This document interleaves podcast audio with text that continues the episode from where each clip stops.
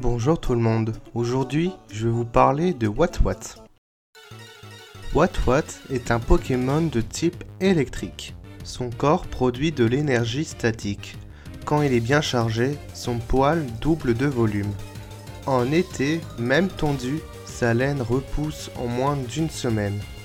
Si l'électricité statique se forme dans son corps, sa taison double de volume et le touche vous secoue violemment. L'épaisse fourrure contonneuse de Watwat se charge d'électricité statique lorsqu'on la frotte. Plus elle est chargée, plus l'ampoule au bout de sa queue est lumineuse. J'espère que cet épisode vous a plu. Vous pouvez partager, liker et commenter.